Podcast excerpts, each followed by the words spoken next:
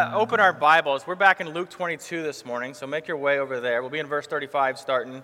Uh, Luke 22, verse 35. Uh, and as you're doing so, I, I want you to take a moment and, and think for a moment of the emotionally darkest place you've ever been. I know that's not fun, but just, you don't want you to go there right now, but just think about it for a moment. A, a time when you were in great pain or discouraged, maybe even felt a moment of despair? Have you ever felt alone in your uh, suffering? Ever sat just thinking about how your worst fears just came true, or you feared your worst fears were about to come true? Or maybe it's, it's, it's when, when you realize that the one thing that you've always longed for, God was not going to let you have, or the one thing that you most, was most beloved to you, you was going to be taken for you, from you. Maybe you just felt trapped, like there was no way out. Or maybe you, you, you, just experienced what's often called the dark night of the soul that is just filled with existential anxieties. Now, I'm, I'm not suggesting that's what Jesus experienced in this night, not at all. He certainly didn't experience despair, but I do believe emotionally dark times are as close that you and I have ever been or will ever get to feeling the anguish that our Lord felt on this night in this garden. And so let's, let's I mean, if you haven't read ahead, you're wondering what's up. Let's just go ahead and read uh, Luke 22, beginning in verse 35. Sorry, Luke 32, verse 39. It's Jesus here at the beginning. And he came out and he went, as was his custom, to the Mount of Olives, and the disciples followed him. And when he came to the place, he said to them, Pray that you may not enter into temptation. And he withdrew from them about a stone's throw, and he knelt down and prayed, saying, Father, if you are willing, remove this cup from me. Nevertheless, not my will, but yours be done. And there appeared to him an angel from heaven, strengthening him. And being in agony, he prayed more earnestly, and his sweat became like drops of blood falling down to the ground. And when he rose from prayer, he came to the disciples and found them sleeping for sorrow. And he said to them, Why are you sleeping? Rise and pray that you may not enter into temptation. The grass withers, the flower fades. Let us pray. Lord God Almighty, as we glimpse into this dark night of anguish in the life of our Lord, grant us through the Holy Spirit enlightenment to understand your word and to be, to be formed by it.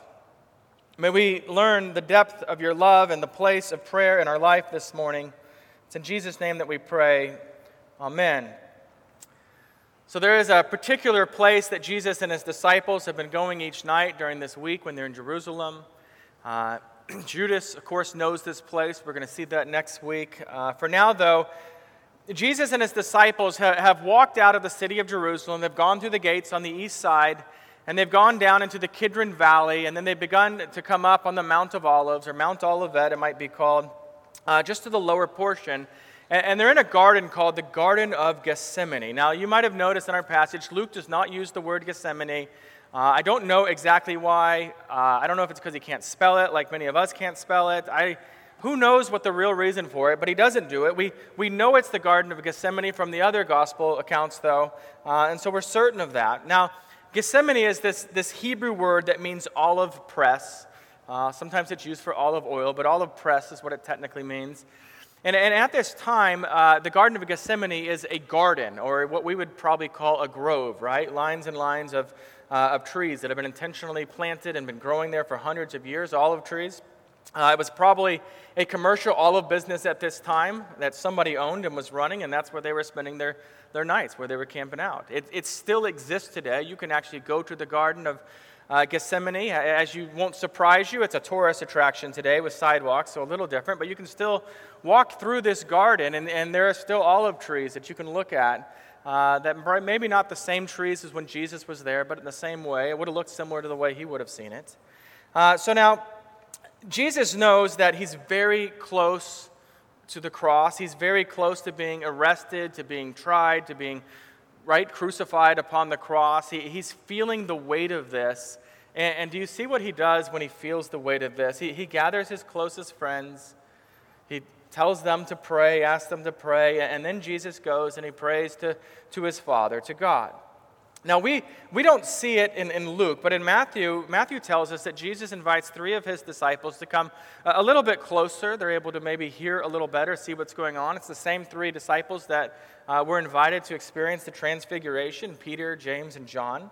Uh, and now Jesus exp- uh, tells them all, right? He, he instructs all of them, saying, Pray that you may not enter into temptation.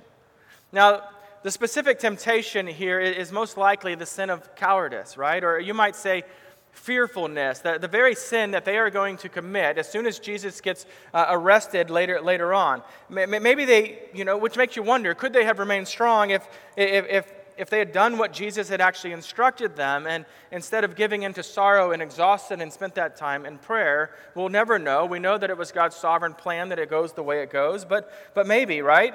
And, and so Jesus goes a, a stone's throw away from them. That's not the most precise of measurements. Uh, we did a little research yesterday. According to Sadie's ability to throw a stone about this big, it's at 30 feet. Um, depends on how big your stone is, right? So it's a little different. Uh, the whole idea here, though, is that he is, he is separate, he's on his own, but he's not that far. You could overhear him, they hear things he's saying. And, and one of the things we know from all this is that Jesus, even though he's alone, actually prays out loud to his Father. now, I, I, want you to see here how our Lord models for us what we are to do in times of trouble. Look at the end of verse 41. He knelt down and he prayed. Jesus prayed. Now, if you're growing up in the church, don't let that blow past you like, oh, yeah, of course he prayed. Of course, that's what you do. Jesus prayed. He found himself in trouble and he prayed. People, you know, typically stand, uh, prayed standing up at this time. It's interesting that Jesus kneels and prays here. It, it probably communicates something to us about the absolute just how spent he is at this moment, the exhaustion he feels, that he, say, that he kneels down to pray to the Father. And, and listen, uh, praying to God in times of trouble is, is, is not a new idea. Uh, among many other places in the scripture, we see in Psalm 50, verse 15, that God says, Call upon me in the day of trouble.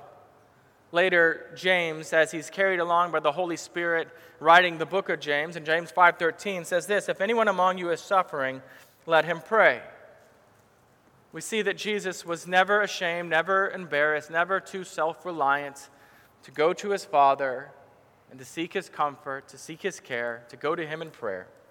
Uh, to our own shame, if we're honest, most of us go to God in prayer only as the last resort. Only after we have tried to find medical solutions, financial solutions, or something more practical in, in the way that we understand it. Christian, prayer should be our first response always, not not our last resort. When, when you think of the, the first friend that you want to go to in a times of trouble, and you know we all got this, right? I just want to speak to someone and tell them, you know, one of the first people or the first person you should think of is your Lord. He knows it already, but that's the first person we should go to and speak to. In verse 42, we see Jesus intimately address God, the fa- God as Father, and then he asks God for something specific. You see it there? Verse 42 Father, if you are willing, remove this cup from me. Now, it's, it's helpful for us to realize that Jesus doesn't name it and claim it in this moment. Jesus doesn't demand that God do what he says or, or put any kind of uh, ultimatum on this. You do what I say, or, uh, you know, I'm not going to believe in you, or anything of that nature. Instead, he asks in humility, Father, if you are willing. See, in this process here, as we see Jesus pray to the Father, we, we become witnesses to this, this mystery of the incarnation. Jesus is, is not half God and half man, as we uh, uh, wrongly sometimes tend to think of him. He is fully man, he is fully God. Jesus is one person, but he has two natures. One of his natures is divine, one of his nature is human. We, we can distinguish this using words, but at no point can we actually divide Jesus into his humanity and into his godliness, divinity. All right? Uh, what we observe here is that Jesus has a human will. There is something in his humanity uh, that he does not wish to go through. Namely, Jesus desires this cup to be removed, to not drink it. That's his preference. He would rather not be the case, right? On some level, he's wanting to know is, is there another way, God, Father, to accomplish redemption for sinners? Maybe you've wondered that yourself. Could we just, couldn't you just dismiss this? Why does Jesus have to go to the cross? We couldn't dismiss it. Of course, God can't dismiss it. His glory, His justice are at absolute stake. And, and so, a perfect sacrifice by a perfect man must be made. So, why does Jesus ask for this cup to be removed? Do you even understand what this cup is a symbol of? I, let me try to explain that to you. The cup's a, a symbol. It was used very often in the Old Testament. A, a, cup was a man or a woman's portion in life. These are the things that you have been dealt, we might say, right? Whatever good or difficult circumstances or challenges that God has given a person. Sometimes the cup is used positive in the Old Testament. You, you remember those well traveled words uh, of Psalm 23, verse 5? You prepare a table before me in the presence of my enemies. You anoint my head with oil, and then what? my cup overflows. More commonly, though, throughout the Old Testament, the cup is this symbol of, of God's righteous judgment. Psalm 11:6, uh, let the rain, let him rain coals on the wicked, fire and sulfur and scorching wind shall be a, their portion. Uh, sorry, and a scorching wind shall be the portion of their cup. Or Isaiah 51:17, when, when God's people were suffering for their sins, and the prophet says, "Wake yourself, wake yourself." Stand up, Jerusalem, you who have drunk from the hand of the Lord the cup of his wrath. I'll give you one more, but there's many more examples. Uh, when, when God told Jeremiah in Jeremiah 25, 15, to take from my hand the cup of the wine of wrath and to make the nations drink it. It's this idea of God's judgment, God's wrath. And so when, when Jesus here is asking his Father, if possible, to remove the cup, Jesus means his crucifixion. He means his suffering. He means his death. He, he means the forsakenness that he's going to experience in the hours ahead. That, that's Jesus' portion. That's what he's come to do to swallow the wrath of God that would otherwise be waiting for God's chosen people. And so then, after making this request and in his humanity, our Lord submits to the will of his Father, saying there in the second half of verse 42 Nevertheless, not my will, but yours be done. Now, I want you to be careful you don't do that thing that we're, we're so prone to do where we think, yeah, but, but this is Jesus right? He's the Son of God. It would be so much easier for him to do that. It, it was not easier for Jesus. Remember, he, he too is a man, fully and truly. He, he feels the weight of all of this. It's not that he's exempt from it in, in, in any sense. And so, in this olive grove, Jesus feels the weakness of his own humanity. He feels the, the physical exhaustion, the mental stress, the emotional anguish. Jesus faced all of that, and nevertheless, Jesus continued forward to the cross because it was the will of his Father and because there's no other way to have redeemed you from your sin. There is no alternate route. The cross was the only way to redeem you. Now, Jesus willingly drank the cup of wrath that my sin and your sin deserves. That, and, and with his words and his actions that follow, right? These aren't just empty words. He follows through with this. And, and Jesus models for us what humility and submission to the Father looks like. It shouldn't surprise us that, that Jesus submitted himself to the will of his Father. That's what he's always done. We've seen this all throughout the Gospels. John 6:38 Jesus even says, "For I have come down from heaven not to do my will, but the will of him who sent me, who is of course God the Father." Jesus is always about the Father's will. Now, let us not miss how Jesus here models for us what our own prayers ought to look like, especially when we find ourselves in, in trouble, when we find ourselves in a desperate situation, a, a moment of darkness. The, the first thing is that in times of trouble, right, we've already said it, but we're to go to God in prayer. You, you ever realize how often that is the prescription that we are given in Scripture? You remember Hannah? When she was unable to conceive a child with her husband, she goes to the temple and, and she prays to God, and uh, Eli mistakenly thinks she's drunk. Uh, because, and she's mumbling to herself, and she tells him in 1 Samuel 1.15, she, she says, I am a woman troubled in spirit. I have drunk neither wine nor strong drink, but I have been pouring out my soul before the Lord. When you think of Nehemiah, right? Nehemiah learns that the walls of Jerusalem and the gates have been destroyed and knocked down. Uh, and, and, in Nehemiah 1 4, 4 and 5, he says, As soon as I heard these words, I sat down and I wept and I mourned for days, and I continued fasting and praying before the God of heaven. Well, you remember Jehoshaphat, right? When, when facing this dreadful military threat, the, the, the first thing he does in 2 Chronicles 2012 is to pray, and he says this, O Lord, we do not know what to do, but our eyes are on you. He's trusting the Lord, he's going to the Lord. And here in our passage today, we, we see Jesus Christ, our, our Lord, the Son of God, we, we see him in this time of anguish. And where does he go? He, he goes to the Father in prayer. So I'll ask you are, you are you facing a dark night of the soul? Are you ashamed or anxious? Are you in great pain or grief? Are you discouraged or desperate or in agony of any sort? If, if you are, the first place you go is to God in prayer.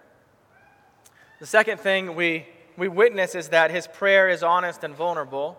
It's not as a, a soldier to a commander in this time, but rather as a son to a father. Jesus has communicated that what God is asking him to do is terrifying, and, he, and he's asked him precisely, right? If there's any other way, then please get me out of this situation. Remove this cup. And so we learn to be vulnerable in our prayers. Don't, don't just say what you think God wants to hear. You can be honest with God, who through Christ is also your Father. You can say, God, I am I'm afraid of this diagnosis. I'm terrified. You can say that these marriage problems I'm going through are weighing too heavy on me, God. You can say whatever's really going on in your life in prayer to God. You, you can ask, you know, you can cry and ask why as you, as you pour out your heart in prayer to God, and, you can ask exactly what it is you long for. We can do that. The third lesson on prayer here is to trust God by submitting to His will. It's probably the hardest aspect. Again, it shouldn't surprise us that, that this is how Jesus teaches us, right? Because that's exactly how he taught us to pray. We, we said it earlier in the service, right? Our, our Father, which art in heaven, hallowed be thy name, thy kingdom come. What is it? Finish it. Thy will be done. To, to genuinely pray that the will of God would be done is the highest expression of faith because in doing so, we submit ourselves to the absolute sovereignty of God. In doing so, we are exercising faith that says, you know, I trust you, God. I trust you no matter what, whether the answer is yes or no, I absolutely trust you. J.C. Ryle says, submission of will like this is one of the brightest graces which can adorn the Christian character. Again, it's, it's good, it's right to, to tell God what we truly desire, but even the good things that we desire must always be surrendered to the far superior wisdom of our Heavenly Father's will, trusting Him. That can be hard because we often want to say quite the opposite of Jesus here. We want to say, Lord, my will be done, especially in the darkest of times. In submitting to God's will, we acknowledge there might be good reasons for the afflictions that we find ourselves suffering. In the case of Christ, it was accomplishing the redemption of God's elect people. It was accomplishing redemption. Now, your affliction is not accomplishing redemption. But it absolutely has some good purpose. God is using it for your good, for the good of others. Even if what your, uh, your affliction serves remains an absolute mystery to you in this life, that you don't know what it is, you can know, you can trust that there is good that God is working in this. And we know this, right? As Romans 8.28 tells us, right? We know that for those who love God, all things work together for good. James Montgomery Boice was a, a pastor at 10th Pres in, in uh, Pencil, Pennsylvania, yeah, Philadelphia, Pennsylvania. Um, was well known on the radio, was such an amazing instrument of the Lord for his own glory. And so it came as quite a surprise when in the spring of 2000, he learned that he had inoperable liver cancer. It's the spring that year, right? And by June 15th of that year, he was dead. In his last sermon, he spoke of prayer and he had this to say. He said, If I were to reflect on what goes on theologically here, there are two things I would stress. One is the sovereignty of God. That's not novel. We have talked about the sovereignty of God here forever. God's in charge. When things like this come into our lives, they are not accidental. It is not as if God somehow forgot what was going on and it somehow slipped by. God does everything according to his will. We've always said that. But what I've been impressed with mostly is something in addition to that. It's possible, isn't it, to conceive of God as sovereign and yet indifferent. God's in charge, but he doesn't care. But it's not that. God is not only the one who is in charge, God is also good. Everything he does is good. If God does something in your life, would you change it? If you change it, you'd make it worse. It wouldn't be as good. So that's the way we want to accept it and to move forward. And who knows what God will do? We accept it. We bow ourselves to the will of the Lord. We trust that He is good, even when we are terrified of what might lie ahead for us. Let's look again to Christ in the garden here. We, we know from the rest of the scripture that it is not the will of the Father to remove this cup from Jesus. He continues on to the cross and is crucified. And still, God does in verse 43 here send an angel to minister to Jesus. Here, near, near the end of his earthly you know, mission, uh, Jesus, right, or God sends him an angel to minister to him in the same way that he sends one at the very beginning when he's, when he's being tempted by the devil in the, in the desert. It, it's a mystery to us what, what wonders and strength may have resulted from this ministering angel in this moment. And yet, Jesus remains in agony. It doesn't remove the, everything that you might think it's going to do here. And so he prays more earnestly. And his agony is so great that he begins to sweat blood. Now, today we have a medical term for what actually occurred here. It's called hematidrosis, and I'm sure I just botched that massively, but it's called that. It's this idea of this extreme anguish or physical strain where uh, the capillary capillary, yeah? Capillary blood vessels, they dilate and, and, they burst and it mixes with sweat, and, and so that someone actually begins to sweat blood out of the pores of their skin. That's what's going on with Jesus, if we want to give it a, a medical term. Now, I, I find it interesting that this is what happens because, like we mentioned before, they're in the Garden of Gethsemane. That means olive press.